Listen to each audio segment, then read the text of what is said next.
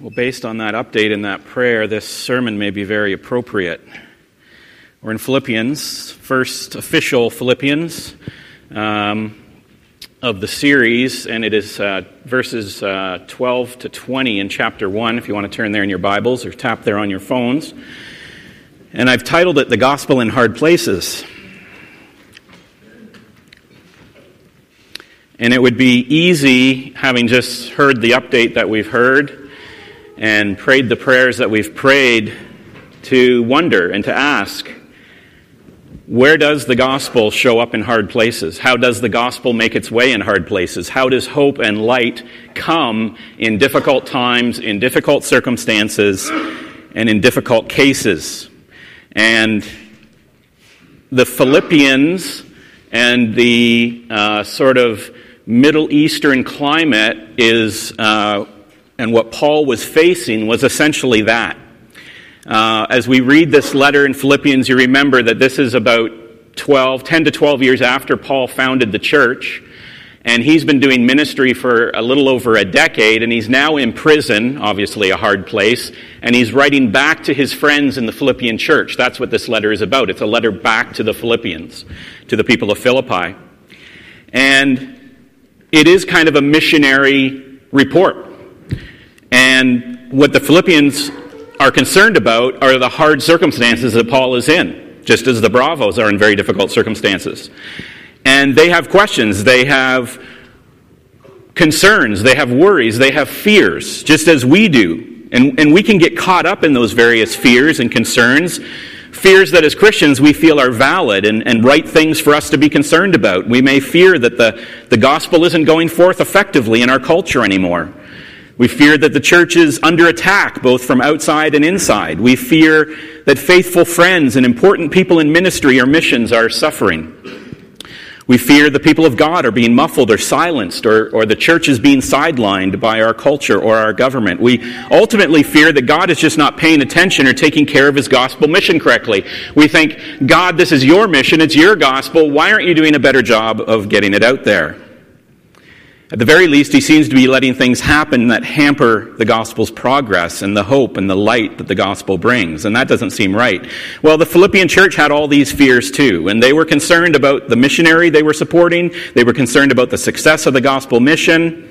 But as Paul writes to them from prison, we see in his opening paragraphs that he is very much aware of their fears and very much aware, of their concerns. And he has an answer for all of their fears and all of their worries and all of their anxieties. And Paul's answers, I think, we will find some answers to our own Christian concerns and our own worries and our own fears.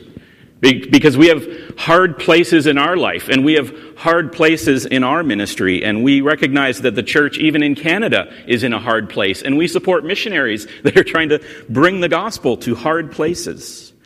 And Paul says there's an answer to that. The theme of these paragraphs is Paul allaying Philippian concerns. Remember last week, he's already allayed their concern for his emotional well being. We saw that last week. Philippians, you're worried that I'm discouraged because I'm in prison. Nope, I am full of joy and full of thankfulness, even while I'm in prison, in large part due to your faithfulness and the gospel support that you give.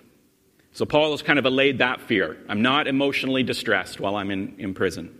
But now Paul's going to allay three more fears and reassure them about the progress of his missionary work. And he's going to allay any fears they have about rumors that they have heard about the evangelist taking over Paul's presence while he's been sidelined. And finally, they're going to allay any fears that they have about his own life and safety in the future of the gospel ministry. And as we're going to see in just a minute, Paul allays all of these fears and he offers all of this reassurance to all of these concerns with one consistent theme in all areas, namely, the reality that nothing stops the relentless progress of the gospel. And the gospel is fully able to thrive in hard places and in hard cases. In short, Paul is saying, don't fear, Philippians. Don't be concerned because the gospel progresses, the kingdom advances, no matter what apparent barriers and blockades may be put in its path by enemies outside or in. Well, what can we learn from these few words of Paul? is how the gospel is meant to reassure us, and how the gospel, this is the key thing here, the gospel reframes our view of what is taking place. The Philippians have one sort of view, one angle on what they think is happening to Paul in Rome or Caesarea, whichever prison he's in. And Paul is basically saying, I'm going to show you how the gospel takes what you're looking at and reframes it in a whole new light. And that's how you need to see how the gospel is at work. All of our concerns, all of our worries, all of our fears vanish in the light of gospel hope.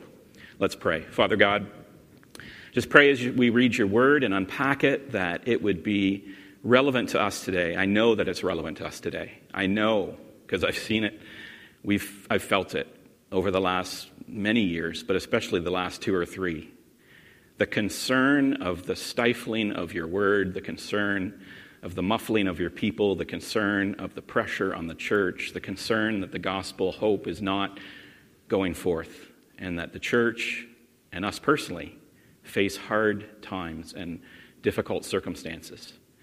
But Father, open our hearts and our ears and our eyes to hear what Paul speaks to these Philippian friends of his. We pray this in Christ's name. Amen. Okay, Philippians chapter 1, starting at verse 12. Paul writes, I want you to know, brothers, that what has happened to me has really served to advance the gospel so that it has become known throughout the whole imperial guard and to all the rest that my imprisonment is for Christ. And most of the brothers, having become confident in the Lord by my imprisonment, are much more bold to speak the word without fear. Some, indeed, do preach Christ from envy and rivalry, but others from goodwill. The latter do it out of love, knowing that I am put here for the defense of the gospel. The former proclaim Christ out of selfish ambition, not sincerely, but thinking to afflict me in my imprisonment. What then? Only that in every way, in pretense or in truth, Christ is proclaimed, and in that I rejoice. Yes, and I will rejoice, for I know that through your prayers and the help of the Holy Spirit of Christ Jesus, sorry, the Spirit of Jesus Christ, this will turn out for my deliverance. As it is my eager expectation and hope that I will not be at all ashamed, but that with full courage, now as always, Christ will be honored in my body, whether by life or by death. So there are three reassurances that Paul is giving here. And the first reassurance is to the Philippians is be reassured the gospel thrives in hard places. Philippians, you need to reframe your understanding of how the gospel succeeds. You're worried that I'm in prison and that is somehow affecting the gospel. Paul says, I want you to know, brothers, that what has happened to me has really served to advance the gospel. As we know, and the Philippians know, Paul's writing this from prison. The what has happened to me in this part of the text is referring to his imprisonment, literally his fetters, his bindings, or his chains. He says, My chains, my chains, my chains. It's translated here imprisonment. And he refers to his chains or his fetters five separate times just in this paragraph. And the Philippians are clearly concerned. They're worried and fearful that chaining Paul would be like chaining up the gospel. Paul, you are a missionary machine. You are the capital E evangelist. You are the chosen messenger of God to the Gentiles. We're backing you in plenty and in poverty. We are giving our money to you because you are the man out in the street and we support you. And now you're muffled, you're muted, you're sidelined, you're chained up. And Paul immediately wants to allay that fear. He wants to reassure the Philippians you guys, let's reframe how the gospel actually works. Paul says, putting me in chains has been a great service to the gospel. A slightly more direct and better translation comes from the NASB here, which renders this phrase of Paul's My circumstances have turned out for the greater progress of the gospel. In other words, the gospel doesn't just make progress in spite of me being in prison. Right? The Philippians are probably thinking, well, Paul's in prison, but I'm sure something's happening. You know, maybe there's a little bit of gospel progress taking place even though Paul's in jail. He says, You guys back home have your hand on your forehead in dismay that I'm in jail, and, and you're thinking just a little bit of progress is going to be happening. But the reality is, what you have to understand here is that the gospel is making greater progress because I'm in prison. You need to flip your frame of reference. The gospel is actually doing better with me off the street than with me on the street. Now, how can Paul legitimately say that? Where does he see it being true? And he gives two examples. He says, first of all, it's become known throughout the whole imperial guard and to all the rest, and he's speaking of the rest of the imperial household, that my imprisonment is for Christ. And again, there may be a, a slightly better, more direct translation here, which hints at a deeper meaning. The, the phrase that Paul uses here actually translates better it has been made manifest to the guard and everyone else that my chains are Christ's. And so in English, we insert it is for Christ to say that he's in prison for the sake of Christ, and that's true and that's not wrong. But Paul says it more plainly. He says, My chains are Christ's chains, and everybody knows it. So reframe Philippians, reframe your understanding of what is going on. As Christians, we will suffer as Christ suffered. We will endure Christ's shame. You remember Colossians 1:24, Paul said, "I am filling up what is lacking in Christ's afflictions." This means Jesus isn't here to be in these chains, but I'm here. I'm here wearing these chains, identifying with Christ, and everybody sees me identifying with Christ in my affliction. And the end result is the whole palace guard and the rest of the palace household know about Jesus because of this. They know I am in these chains for one reason only, because I identify with Jesus and preach him, and so the gospel is making great use of these chains. Don't be concerned, Philippians, when things go hard for me, because the gospel is going forward better than if it didn't. Not only that, secondly, Paul says it's made most of the brothers much more bold to speak. It's made everyday Christians more confident and bold and courageous to proclaim the gospel without fear, he says, even though that's what I'm in prison for. I'm in prison for being too bold in my preaching, and yet other brothers are out preaching in my place. And enemies of the gospel are trying to shut them down and shut the gospel down. All the opponents have accomplished by putting me in jail is to put even more evangelists out on the street. So, Paul is reassuring the Philippians by reframing their understanding of the circumstances. The gospel is perfectly capable of flourishing and thriving in hard places. It's worth considering why Paul thinks and writes this way. Like as you're reading that, you're thinking, why does Paul think this way? Why has Paul got his mind and heart so clearly reframed? Why can he speak to the Philippians so confidently to say, you should reframe your thinking as I have already reframed my thinking? Why is Paul's thinking already reframed? Why isn't he concerned with the same questions? Why isn't he asking God, why am I in prison? And why are you thwarting your most successful missionary? Paul isn't worried about himself or the gospel mission as he sits in chains. But why is that? Why is he so confident? Well, there's a few things that Paul knows. Paul knows Romans 8 28. And we know that for those who love God, all things work together for good for those who are called according to his purpose. So Paul knows that whatever may be happening to him, God is using it for good. His mind is saturated with this truth. I hope he knows this. He wrote it. The pain or suffering he endures as a Christian is never wasted by God. God is always doing something good and greater. Whatever circumstances may afflict Paul, may afflict you, God is not wasting it ever. He's accomplishing good with it. So Paul sits in his chains in prison and he remembers Romans 8:28 and he thinks God is working this for good. My mind is already reframed. I know what God is doing because I'm a believer because I am called according to his purpose. I know that whatever happens to me, no matter how dismaying it is, no matter how dismal it looks, no matter how difficult, no matter how discouraging, God is using it for good, and so I have confidence. That's one thing Paul knows. Paul also knows all the things Jesus taught and promised, and one important promise that Paul is likely leaning into right here is Matthew 16 18. Remember, Jesus asked the disciples, Who do you think I am? They give some wrong guesses. Peter finally says, You're the Messiah. And Jesus answers Peter, and he says, I tell you, you are Peter, and on this rock, not the rock that he's Peter, but on the rock of his statement that Jesus is the Messiah, I will build my church, and the gates of hell shall not prevail against it. So Paul knows this. He's sitting there in prison in Caesarea or Rome, wherever he is, and, and he knows that Jesus has promised that the people of God are getting built up, and all the forces of hell won't stop that from happening. So Paul knows the church is built by the gospel, is built by the rock, the proclamation that Jesus is the Messiah, he's the promised king, the suffering servant, and he will save his people by his stripes, by his wounds. That same gospel rock that Paul is proclaiming, and he knows that that gospel rock cannot fail. So he sits there in prison and he says, Jesus already promised this. Gates of hell can't stand against the progress of the gospel. And so Paul's frame of reference is fundamentally different than these worrying Philippians because he's filled with the knowledge and the confidence in what Jesus has taught and what God has revealed. And so Paul's response to his circumstances and to the mission of the gospel is to reassure the Philippians. Stop being concerned. Don't fear. Don't worry. Be reassured. The gospel isn't going to be stopped by my imprisonment.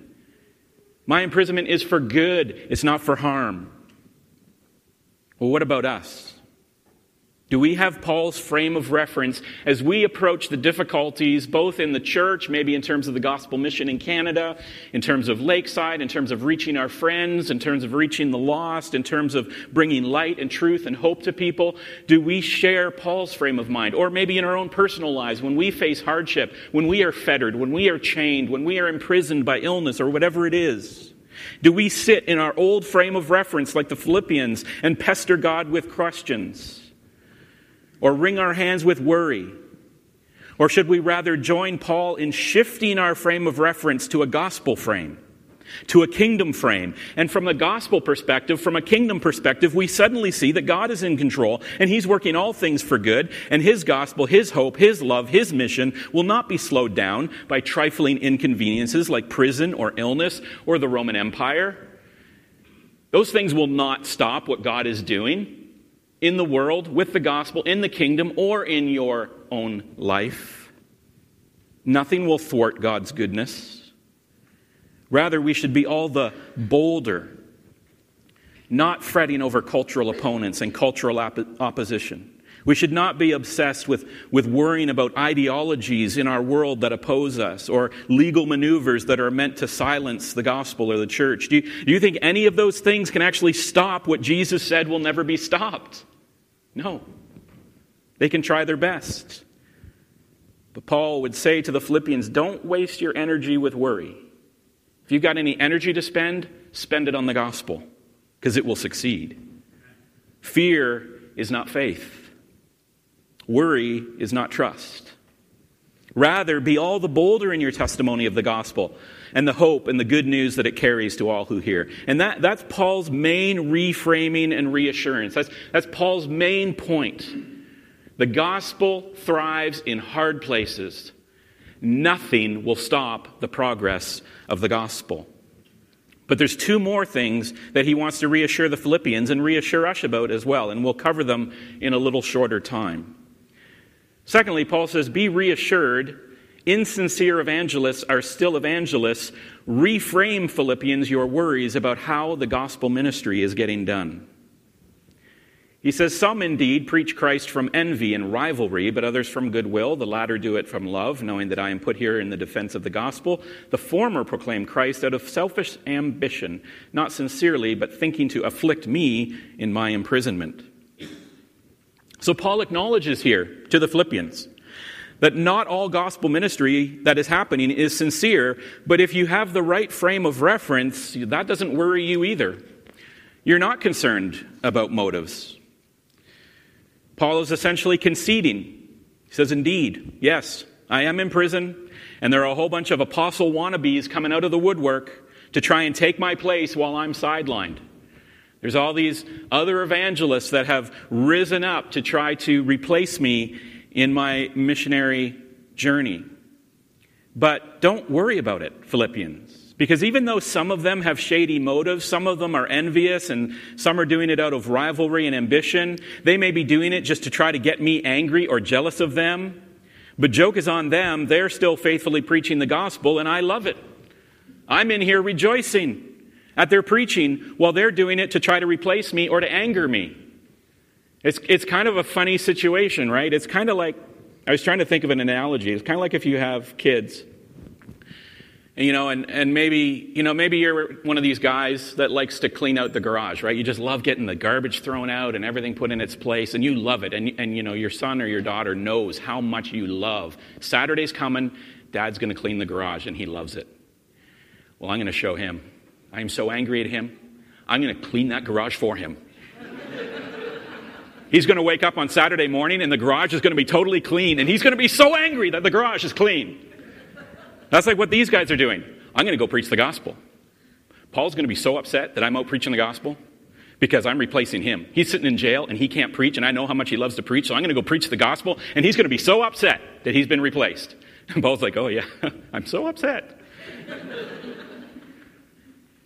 I don't care what the motives are. The garage is clean, the gospel is preached. Hallelujah. Somebody want to come clean my garage? Actually, it really needs it. I do not like cleaning the garage, so.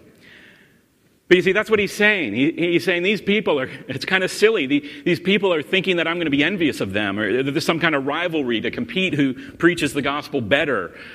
Paul's like, I just rejoice and why is that a gospel perspective? Because he says, don't look at me. Don't be worried about me. You think I'm upset because I'm not the main guy, because I'm not getting the headlines? Don't look at me. Look at the gospel. Is the gospel really being preached? Then don't worry. Have a gospel perspective. Don't have a Paul perspective. And this is sort of my personal baseline for ecumenism, fancy word for how different churches and denominations cooperate. My bottom line is are they preaching the gospel regularly, clearly, and faithfully? And if they are, then I'm not going to get hung up on matters of secondary doctrinal importance, certainly not on methods or styles or motives. I can partner with, I can celebrate, I can rejoice with other pastors, other churches, other denominations who are reaching the lost, serving the community, experiencing growth, gaining ground, getting attention, whatever, without jealousy, without any fear or concern, as long as the gospel is is preached, I'm rejoicing with them. So don't fear, Philippians. The gospel can use flashy, insincere evangelists and churches and denominations who may not do things the way we would do them. But maybe we don't control them, maybe we don't have influence over them, and we're worried that whatever. Maybe they're trying to steal our territory. Paul says, Don't worry. We rejoice as long as they are preaching the gospel. Now, to be clear, if they're preaching a different gospel or are false teachers, a completely different apostle Paul appears. He comes with a verbal sword unsheathed. Later on in this letter, he's going to call some false teachers dogs. And in other letters like 2 Corinthians and Galatians, he hopes they are accursed if they teach anything other than the gospel of Jesus Christ. But here in Philippians, as long as they're preaching the true gospel, Paul is thrilled. So don't worry. Don't get caught up on methods. Don't get caught up on motives. Don't worry that it's not us. Just rejoice that the gospel is preached. How about our frame of reference? Are we concerned with the building of our empire, of making sure people are gather at our banner? Do we fret if people are finding church community and gospel truth elsewhere? Well, we shouldn't, and, and I know that we don't. So I almost say that rhetorically because I know that as a church we don't worry about that. But maybe this lands a little closer to home. Do we sometimes get focused on our differences of style or methods, or even skeptical of motives with other ministries? Do we think they're too experiential, or too commercial, or they're a megachurch, or they're too seeker sensitive, or they're sheep stealers, whatever it may be? And so we take little shots at these other churches that are different than us. Or we steer people away from them when in fact, whatever their motives, whatever their method, they're preaching the gospel, and we should be telling people, hey, go hear the gospel. I'm not afraid of their success, and neither should you be. The gospel can use jail time and hard circumstances, and the gospel can use insincere motives just as easily, too. So, Philippians, don't be worried about my success. Reframe your attention on gospel success. And then, thirdly, he says, finally, be reassured I'm not in fear for my life. And there's gospel work for me to do still. Philippians, he says, reframe your understanding of Christian life and death. He says, Yes, and I will rejoice, for I know that through your prayers and the help of the Holy Spirit of Jesus Christ, sorry, the Spirit of Jesus, I have it memorized in a different translation, and the help of the Spirit of Jesus Christ, this will turn out for my deliverance, as is my eager expectation and hope that I will not be at all ashamed, but that with full courage now, as always, Christ will be honored in my body, whether by life or by death. And he goes on, For me to live is Christ, and to die is gain. If I'm to live in the flesh, that means fruitful labor to me. Yet which I shall choose, I cannot tell. I'm hard pressed between the two, life or death, and goes on. It's such a great paragraph, and we don't have time to get into all of that today. But just this first part here, Paul basically says, alive or dead, I will honor God. And personally, if I end up dead from this trial, that is a big gain for me. If they end up putting me to death, then I get Jesus. And if I stay alive, then that means more gospel ministry with you guys, and that's awesome too. So, Philippian friends, don't be afraid for me or worry about my life or death. I rejoice whichever way it goes. And anyway, Paul says in verse 19 and again in verse 25, this is going to turn out for my deliverance. I already know that I will remain and continue on with you all. So Paul says, Philippians, be reassured. Stop being fearful. Do not worry about my life or death. You think I'm concerned about whether I live or die? I win both ways. You need to reframe Philippians. Philippians, reframe your understanding of Christian life and death. You're thinking in the old way that death is somehow a loss. Christians don't think about death as a loss, death is a gain. Well, what's Paul's frame of reference to give him this hope and assurance? Why is Paul able to think this way? Well, Paul is explaining and demonstrating to the Philippians the basic theology of the cross the cross and Christian life and death. The great instrument of Jesus' shame is also the great instrument of his victory. Hebrews 12 2 says that for the joy set before him, Jesus endured the cross and disregarded its shame.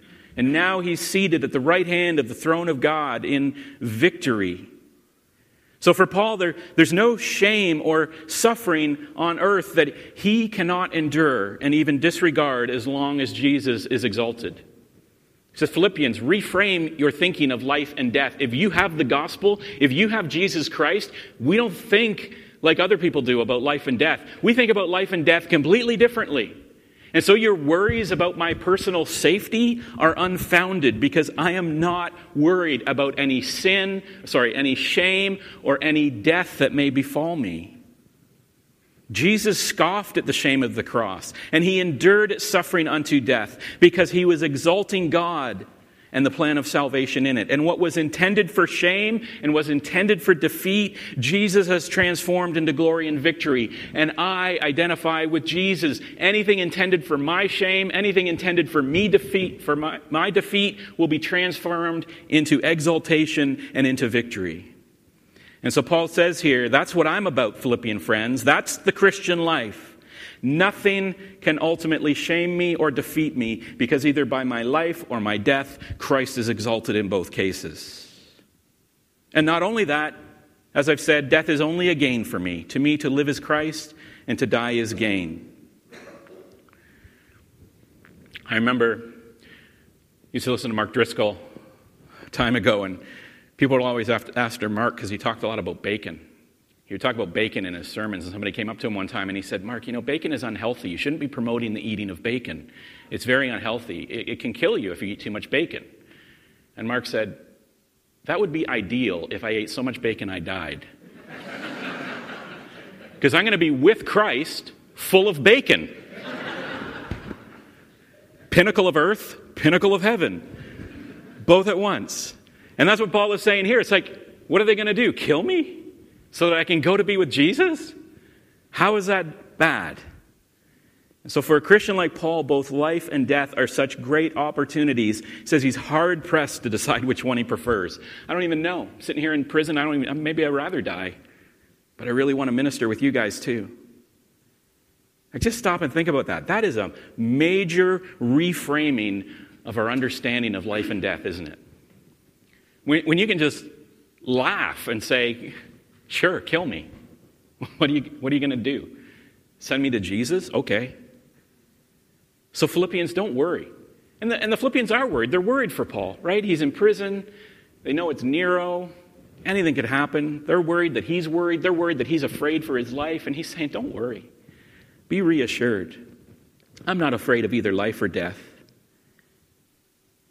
But then he goes on, he says, Don't worry, because the gospel isn't done with me yet anyway. By your prayer and the work of the Holy Spirit, I'm convinced I'm going to be preaching for a lot longer yet. And that turned out to be true, actually. Paul was released from his first imprisonment, roughly 62 AD, and he was arrested again and retried, likely in 65 AD, in the Christian roundup after the burning of Rome. We get little hints of that from 2 Timothy. But Paul is released from this imprisonment, and he does go on to preach for several more years. In all of these ways, Paul has one heart towards the Philippians to reassure them, to steer them away from fear of circumstances towards faith in the cross and the gospel. The Philippians are writing, they've sent a letter to Paul, he's responding to them, he's picked up on what they're afraid of. They're afraid that he's in prison and he's emotionally distraught. They're afraid that the gospel is getting sidelined because its chief evangelist has been muffled. They're afraid that, uh, you know, there are other ministries that are rising up to take his place and that these people are not faithful. And, and they're worried that Paul may actually have his life in danger and that he's afraid about that. And Paul says, No, I am joyful and thankful and rejoicing in prison. And the me being on, in prison is actually better for the gospel because the gospel knows exactly how to handle hard times and hard situations, and it can thrive and bring hope in every situation. And, and these guys that are preaching, hey, it's great. I'm glad they're preaching the gospel, and I'm not worried about whether I live or die. And, and Paul says, all of these four things, all four of these reassurances from Paul, all come from the same thing the gospel. The gospel thrives, the gospel is being preached. I'm a participant in the gospel with Christ. And the gospel says I'm going to go home to be with him, or I've got purposeful ministry, one or the other. So, so Philippians, so Haliburtonians, whatever the hard cases, whatever the hard places, Whatever situations our missionaries are in, whatever situation our church is in, whatever situation it seems Canadian culture is in, whatever it seems that the Roman Empire or, or the Trudeau Empire or the whatever empire is next, whatever they think they are doing to suppress the church and stop the gospel and the hope and the truth and the light and the comfort of it to go forth, do not fret. Do not worry. The gospel and God's promises surpass all of those things in the church, in the world, and in your own life. So, what about our frame of reference on life and death and on suffering? When we're fettered, when we're restricted, when we're oppressed, when we're suffering, do we share Paul's gospel frame of reference? Paul's gospel centered hope and trust in ultimate victory. Now, here's the reality I don't know the family situation that you face. I do not know what your latest medical diagnosis was. I don't know the situation in your job. I don't know what your hard circumstance is. And the world, as we've prayed this morning for the Bravos, are just one of many missionaries and people in the world. We know this world is filled with hard, hard circumstances, just like Paul is in. We know this congregation is filled with people enduring hard, hard circumstances. Circumstances so hard, I don't have any right to speak of them. But in those circumstances, the Apostle Paul is saying, it is our joy as Christians to exalt Christ in our bodies, whether we live or die. It is our joy to place our faith in the gospel and the cross, not fear what seems to oppose us. We must reframe our minds to see all things in the light of the glory of Christ and in the good news of his gospel. Let's pray. Father God, we thank you for your word.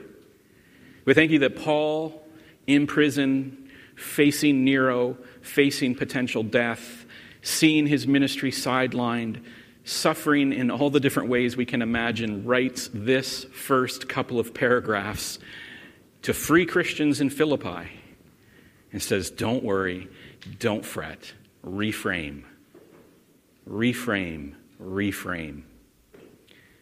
Father God, I, I pray for my help, help with me. Help, help me reframe how I view what's going on, whether it's in politics or school or life or work or with friends or family. Reframe, reframe, reframe.